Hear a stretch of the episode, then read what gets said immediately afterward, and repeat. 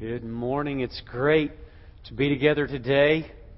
Let me ask you, what is the avenue through which our relationship with God is most obvious? Some folks will say through our church attendance that when we regularly go to church, we most obviously display this work of God in our life. We most obviously display our Christianity.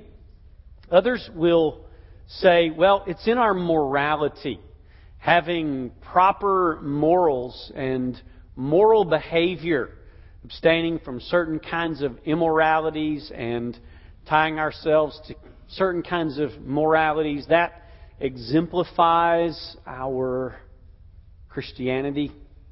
Others will still say, well, it's, it's your religious zeal, the passion with which you carry out your life and your religion, and the depth at which you have in your theology these conversations about what you believe and how you believe. Others will think that it's orthodoxy, having all of the right beliefs are the ways that I most demonstrate my true Christianity. You may actually have some other ideas that you would throw in to try to answer that question. But Jesus kind of shatters all of that with the Sermon on the Mount. And what he does is he teaches us the essence of 1 John. The essence of especially 1 John chapter 4, wherein the chief indicator of our Christian faith, of our following Jesus, is how we treat other human beings. And Jesus, as he gets into the depths of the Sermon on the Mount, is going to begin to make some statements about our relationships with other people that at first glance, and I hope you listened as Steve read those, they're literally going to seem to be impossible. Especially when the closing statement of this chapter, chapter 5, is, Therefore, be perfect just as your Father in heaven is perfect. And so as Jesus begins to get into the heart of the Sermon on the Mount and he starts talking about the do's and the don'ts of this new kind of kingdom, this new kind of life, he's going to make expressly clear that the heart of Christianity is revealed in human relationships. In fact, every instance in Matthew 5 21 through 48 of the revelation, every instance of the revelation of Christian character is done in the context of how we view and how we treat other human beings. Starting most intimately with those who are of the family of faith and extending globally to those who are of the family of humanity. Jesus is going to say what will distinguish you from everybody else. The way that you will shine, as we're commanded in Matthew chapter 5, when he says, Let your light so shine before men in such a way that they may see your good works and glorify your Father in heaven. The way that that is predominantly going to happen is by how we treat our family of faith and how we treat our human family. And so he's going to get into intimate detail. Everything from family life to sexual life to our relationships with our neighbors. And in every one of these instances, he is going to demand something far more reaching than the law ever demanded. In fact, I think the word we could put over this is impossible.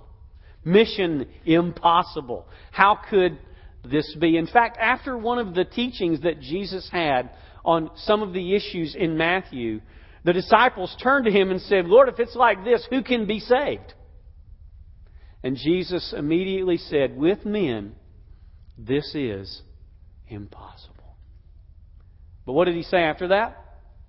With God, all things are possible. So as we step into this section of the Sermon on the Mount, we have to step back and say, what is Jesus doing here? Why is he saying the things that he's saying? What is his point in all of this? We have to begin to wrestle through these human relationships that he points out are difficult. And that the demands that he makes in those relationships are, of our own ability, literally impossible to do. But he is going to be pointing us somewhere to a greater reality that we will see as the sermon unfolds. I want you to look in verse 21 of Matthew 5 with me.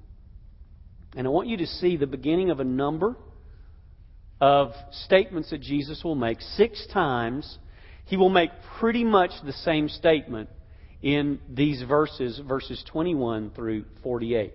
Six times. He will say this in verses 21 and 22. You can mark it. He'll say it again in verses 27 and 28.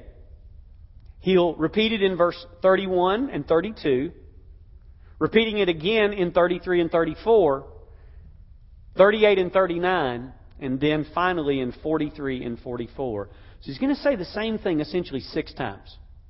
Now, anytime Jesus repeats something six times, I would say to you, it probably ought to move up onto our radar, and we ought to say, no, nah, why is Jesus repeating something six times in this short of a statement? As long as it seems these 27 verses look like they're giant, but really it's a brief section of the Scripture, but it is packed.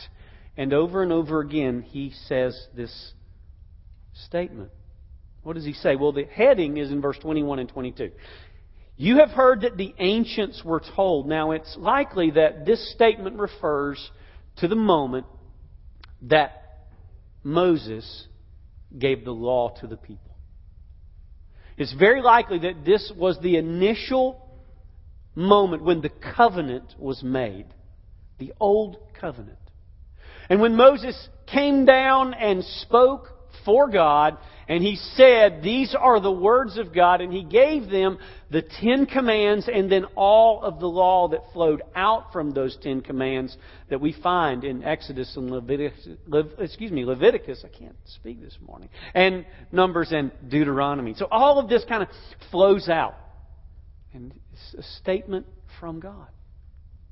So when we hear, you have heard that the ancients were told, it is likely that every Old Testament quote that Jesus makes directly in verses 21 through 48 is a reference to that moment when God spoke. He spoke through Moses and he said, This is the covenant. Now, after Jesus makes that statement, he makes an implication in several of the passages afterward that some things were added to the statement. Let me give you an example in verse 21. In verse 21, he says, You've heard that the ancients were told, You shall not murder. So that's the ancient covenant statement. You shall not murder. And then he adds some things, such as, and whoever commits murder shall be liable to the court. So he's going to say now something's been attached to that original statement that is either part of Old Testament history or part of Jewish history or part of what we call rabbinical tradition. What's rabbinical tradition? It was what the preachers had said as they preached through the ages, either at the temple or in the synagogues. And so there's that original statement that the ancients were given. And then there's sometimes an attached statement that the rabbinical or the priestly or sort of the prophetic tradition added to that. And then there is a counter to it in the verse following, like at verse 22. Here's the counter. But I say to you. So, number one in your outline, let's just kind of jump in there was an implied contrast in Jesus' statement. There's an implied contrast. There's, you have heard that the ancients were told, plus, you might have heard also, but I say to you. So there's this contrast. Something is a little different between what they originally heard and then what they heard along the way and then what Jesus is going to tell them. So there's this, it, in, when you read books of theology and commentaries, they call these antitheses. Now, that's probably the wrong word for it because it's not really a contradiction. Jesus doesn't say, hey, you've heard it said you shall not murder, but I say to you, go ahead and murder. That would be a real antithesis. Okay? That would be a contradiction. But he doesn't say that. Rather than nullifying what is originally stated. Listen carefully. He's magnifying. He's moving from an action to an attitude, from a regulation to a motivation, from a command to a kind of character. So Jesus is not nullifying, he's magnifying. What he's going to do is he's going to say, floating on the sea of the commands of God are these regulations, these commands. He's going to dive under that surface and he's going to say, but this is what is laying under those commands. So, there's an implied contrast between what appears on the surface Remember that the Pharisees were really, really good. We just read that in verse 20. Jesus said, For if I, I, say to you that unless your righteousness surpasses that of the scribes and Pharisees, you're not going to heaven. Remember, they were excellent in things of morality, in things of religion, in things of orthodoxy. All of the things that we might say are the demonstration of true religion. Jesus says, oh no, it's way more than something on the surface. It's is something else. It's something under. So we go to number two. There was an underlying cause for Jesus' statements. Something's going on. Something's changing. Here's Jesus standing up saying, Hey, you remember when Moses told the ancients these things? And, and, and you know that along the way, how we've interpreted those things, either through the scribes and the Pharisees or through the, the rabbis who've come along, and those things we've kind of attached to them. Well, you've heard those things, but I'm going to tell you something. I'm going to magnify the original meaning so that you see it differently. And so there's a cause. We have to kind of start digging around saying, why would Jesus come in and say something different? This is a challenge for us. Why would Jesus come in and say something different?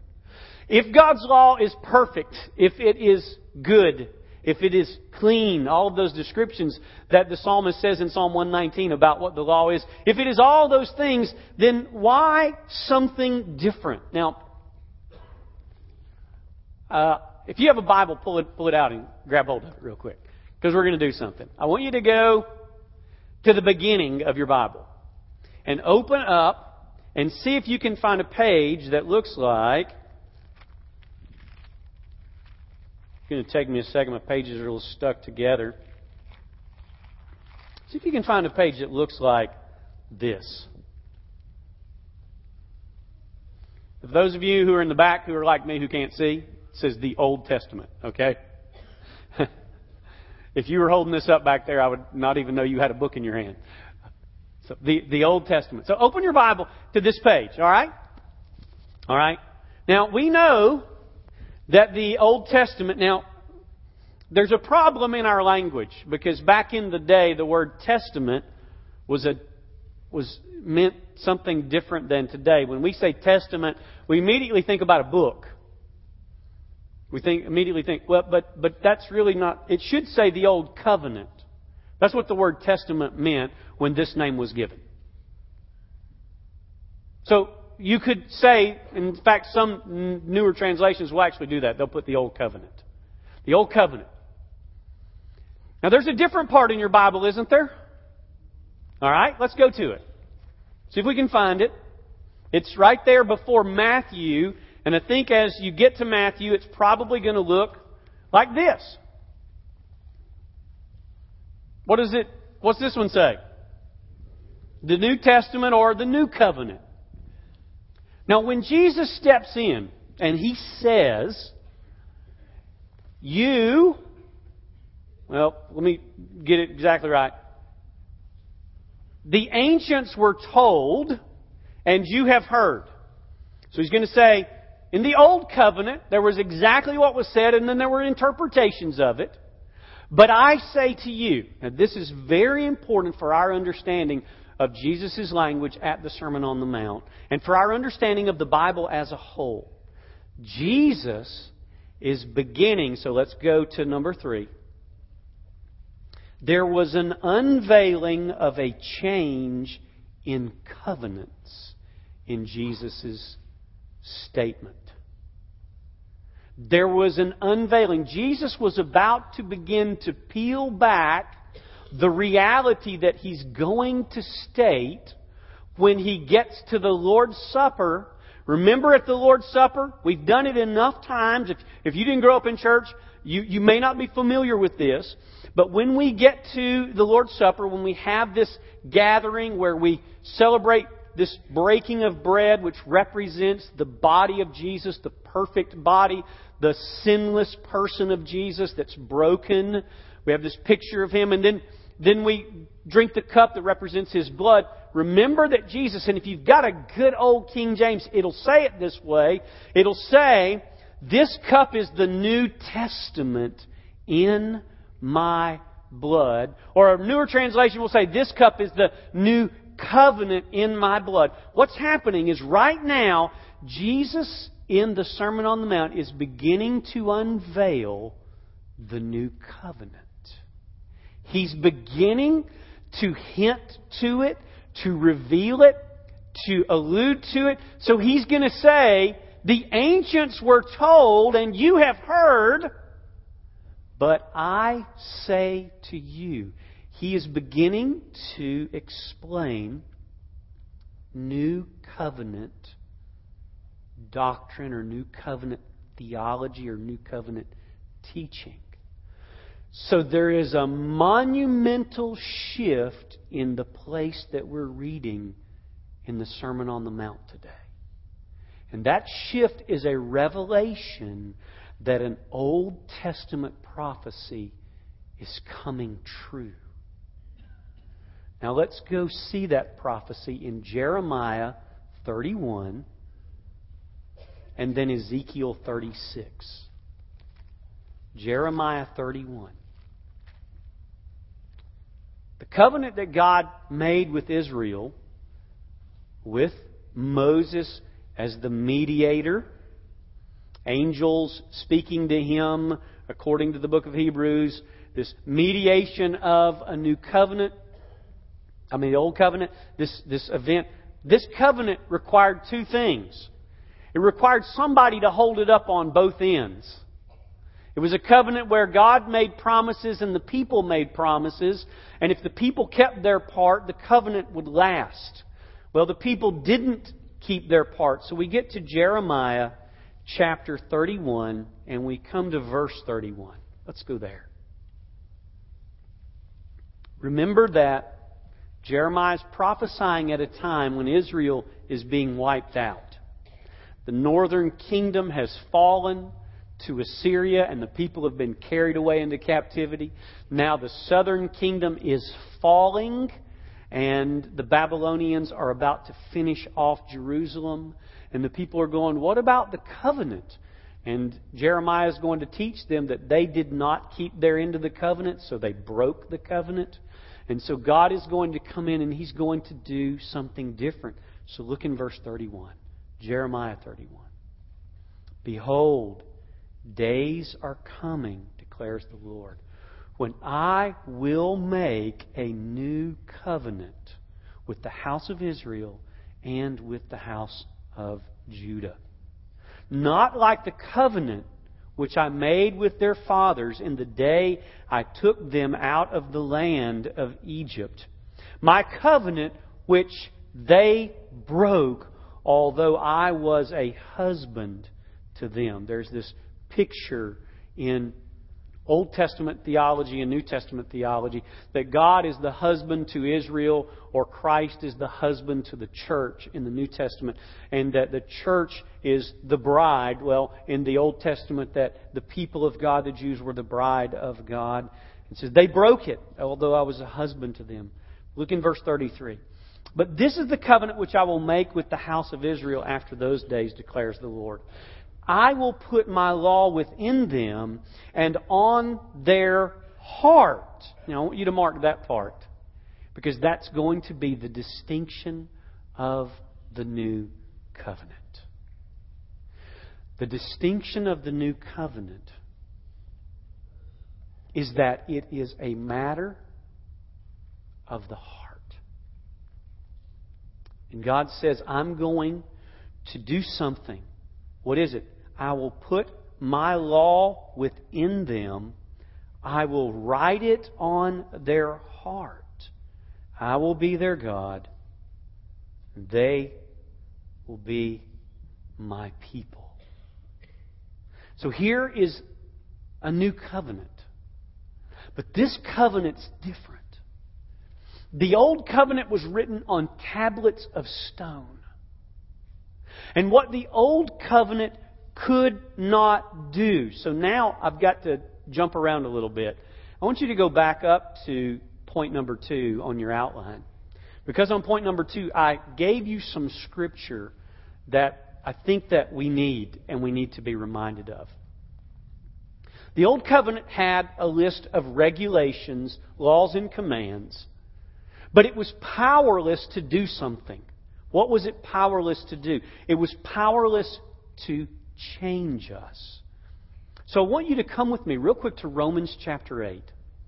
And I, I hate this bouncing around, but I think this morning it's going to be very necessary for us. Romans chapter 8. And I want you to look there with me.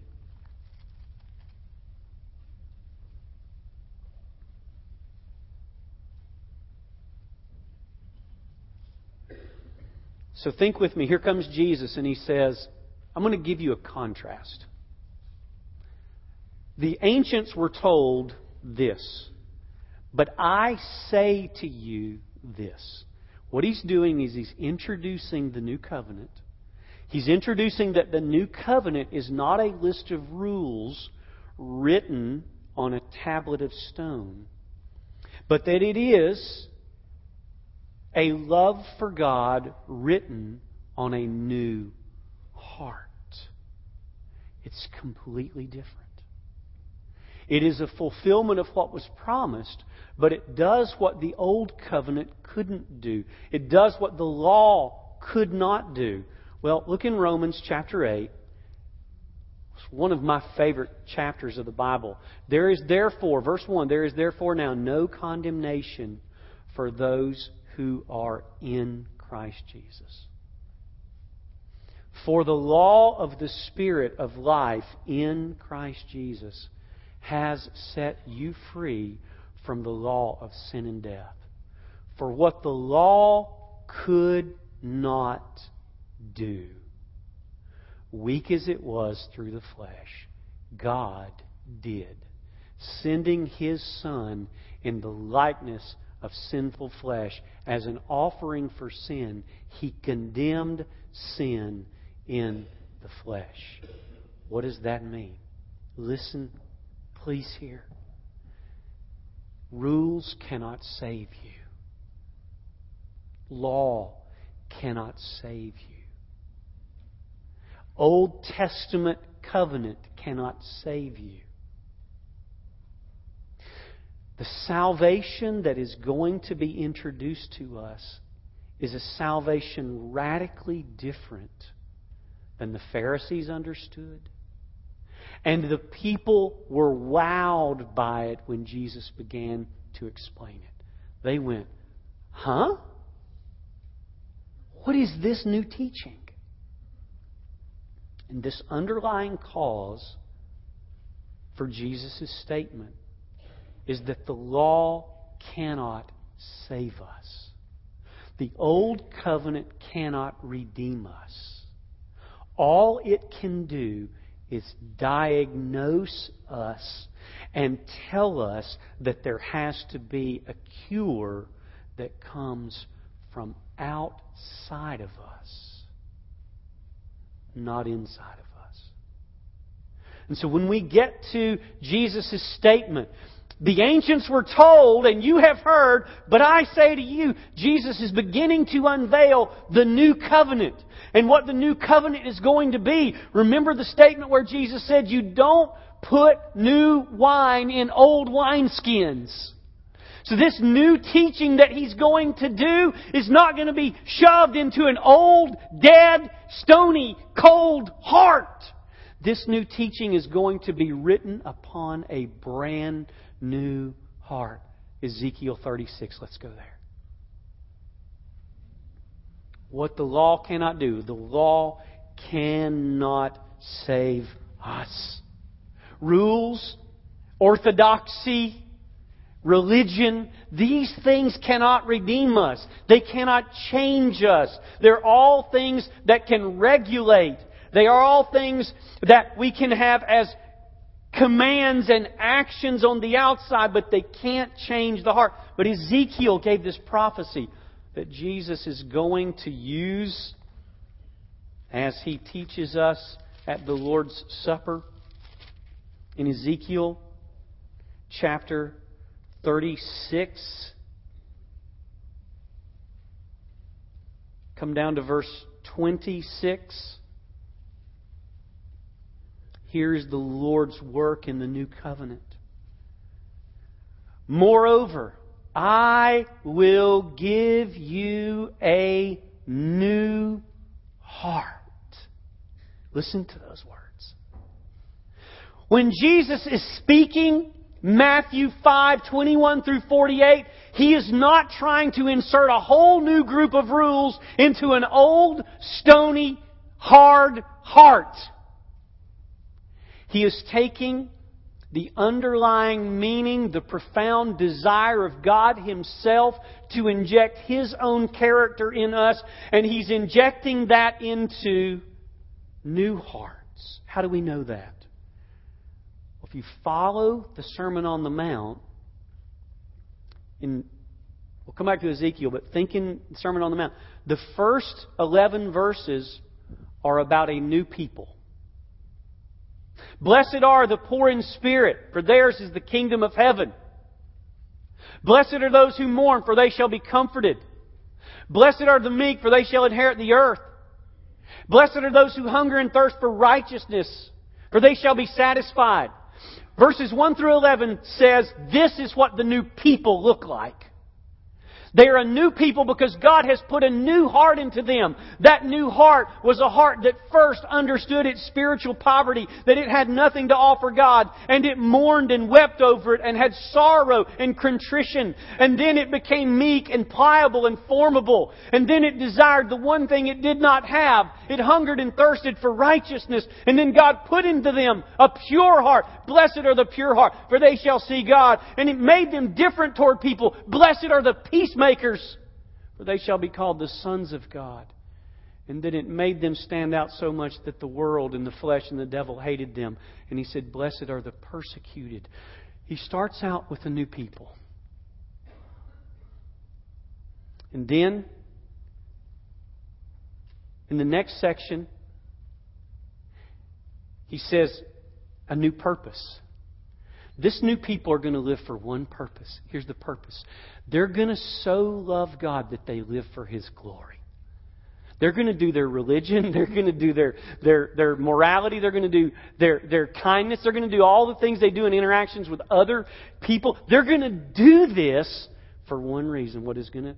It's going to be for the glory of God, their Savior. They have a new heart and they have a new purpose. So you got a new people in the first 11 verses. Then following that, you got a new purpose. They're going to live out the original intent of God. They were designed for His glory. They're not going to live for His glory. They're going to let other people see their good works so that God is glorified by their works rather than them. And then they're going to have a new kind of interaction with other people. They're going to be different in their anger. They're going to be different in their sexuality. They're going to be different in their marriage. They're going to be different in the way they treat their enemies. They're going to be different in how they conduct their worship. They're going to be different in their relationships with other people. And so, what's happening is that Jesus is describing what happens to a person when God gives them a new heart. It is not a new life of rules and regulations. It is a new heart of love. And so, when we get into this covenant in Ezekiel, listen to what he says. Verse 30, uh, verse 25. I will sprinkle you clean with water, and you will be clean, and I will cleanse you from all your filthiness and from all your idols. Moreover, I will give you a new heart, and then what? Put a new spirit in you. What spirit inhabits the believer?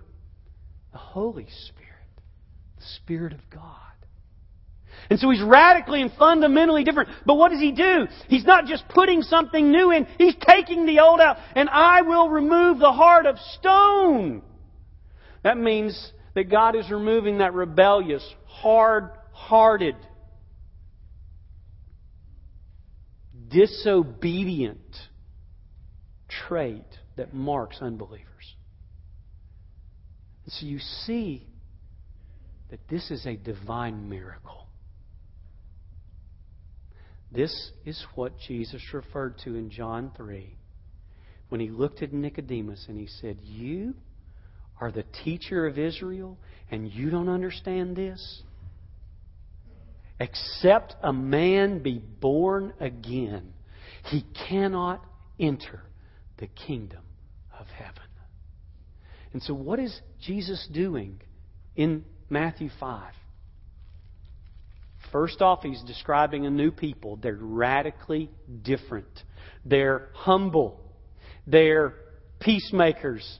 They're ones who have pure hearts. There's this radical change that Ezekiel prophesied, Jeremiah prophesied. It's new people, and then they have a new purpose. They're living not for attention for themselves. Their religion is not a way of proving themselves to somebody. Their religion is a love for God being poured out. And then they're going to show in verses 21 through 48 that this newness is most observable in how we treat each other and how we treat the lost people around us. That the most observable fact of real Christianity is not orthodoxy, it's not attendance, it's not morality, it's love. It's love for each other. It's love at the core of the family love in the family of faith, and then love all the way out from general friendships to the world at large. It's love. And he begins to tick these off one at a time as he explains how this love will be manifested to other people. He begins to say it's, it happens in the places you're normally angry. It happens in the place where you're normally tempted. It happens in the place where you're normally frustrated. It happens in the place where you're normally ticked off by somebody. It happens in the place where your greatest challenges come by how you're treated, whether somebody sues you or abuses you. It happens in all of these places, and what is going to shine is not your orthodox thought, but your love. It's going to shine in your family. It's going to shine in your family of faith. And so, what Jesus does here is he leads them on a quest. First, they have to see, all right, There's a contrast between the stuff Jesus is saying. He's not talking about the surface, he's talking about the heart. Then there's a cause. What is the cause? We know we can't change our hearts. Jesus, the stuff you're telling us is impossible. And then he's going to start saying, you know where this is going to come from? It's going to come from a new covenant. And he's going to unveil this at the moment of the Lord's Supper. Three years into his time with his disciples, he's going to suddenly drop this bomb on them and say, this cup, the cup you've been drinking for all these years, the sweet cup of redemption at the end of the Passover meal, what is this cup? That cup is my blood. And I'm making a new covenant with you. And I'm fulfilling what Ezekiel and Jeremiah said. I'm ripping that heart of stone out of you that was disobedient and rebellious and could think theologically and do theologically, but it could not love. And I'm going to change you. And in that new covenant, number four, there was an introduction to the need for a new creation. When Jesus begins laying out what he teaches, that we'll go in depth in the following weeks in verses 21 through 48, in our flesh, I want to tell you something, my brothers and sisters. The very first thing every one of us ought to be able to say is, that's just impossible. I can't do that. And that is exactly what you should say. Because what is being asked of here is not your ability, not your natural proclivities. What is being asked here is for an almighty God to inject His supernatural power into you with a brand new heart and give you an ability that is not your own. That's what the new covenant is. It's not a new deal for you to try harder it's not a new way for you to be more religious than the Pharisees. I don't think we could pull it off. It's, it's not a new plan for you to have some kind of seven step plan to get where you need to be. It is the ripping out of what keeps us from God. A broken, fallen, cold, stony, unredeemed heart. And an injecting of a living heart for God. That's what the new covenant is. And so when we begin to unfold these next verses, and you begin to rear up in your flesh and say, that's unreasonable, that's impossible, that is exactly what you should say. Because at the end of it, you have to make an appeal to God to say, I cannot. I cannot do those things. And God says, I can. We have to do just exactly like the disciples did in the end of Matthew 19, where after Jesus' statement about it's hard for a rich man to enter the kingdom of heaven, it's easier to go through the eye of a needle than for a rich man to enter heaven. And the disciples turn and say, then who can be saved? And Jesus says, with men it's impossible, but with God all things are possible. That's the new covenant. The new covenant is when we begin to read verses 21 through 48, we have to understand God is not injecting these teachings into my old fallen flesh and asking me to do better. He's not injecting these teachings into my old, stony, lost, unredeemed heart. He is taking and first giving you a new wineskin. And then he's going to pour his new wine in. And that new wineskin is a new heart. And that new wine is a new way of seeing everything. That's where he's going. And so when we begin to unfold the following verses, I will dare say to you that if it doesn't make you mad at some point along the way, then something's probably wrong with you or you're not listening. Because some of the things that we will say in the next weeks will raise your hackles and you'll say, That's impossible! And I want to say to you, I agree. I'm embracing you and agreeing with you now. It is impossible. And that's why Jesus makes his appeal to us in the context of a new covenant. You see, Jesus is the new Moses.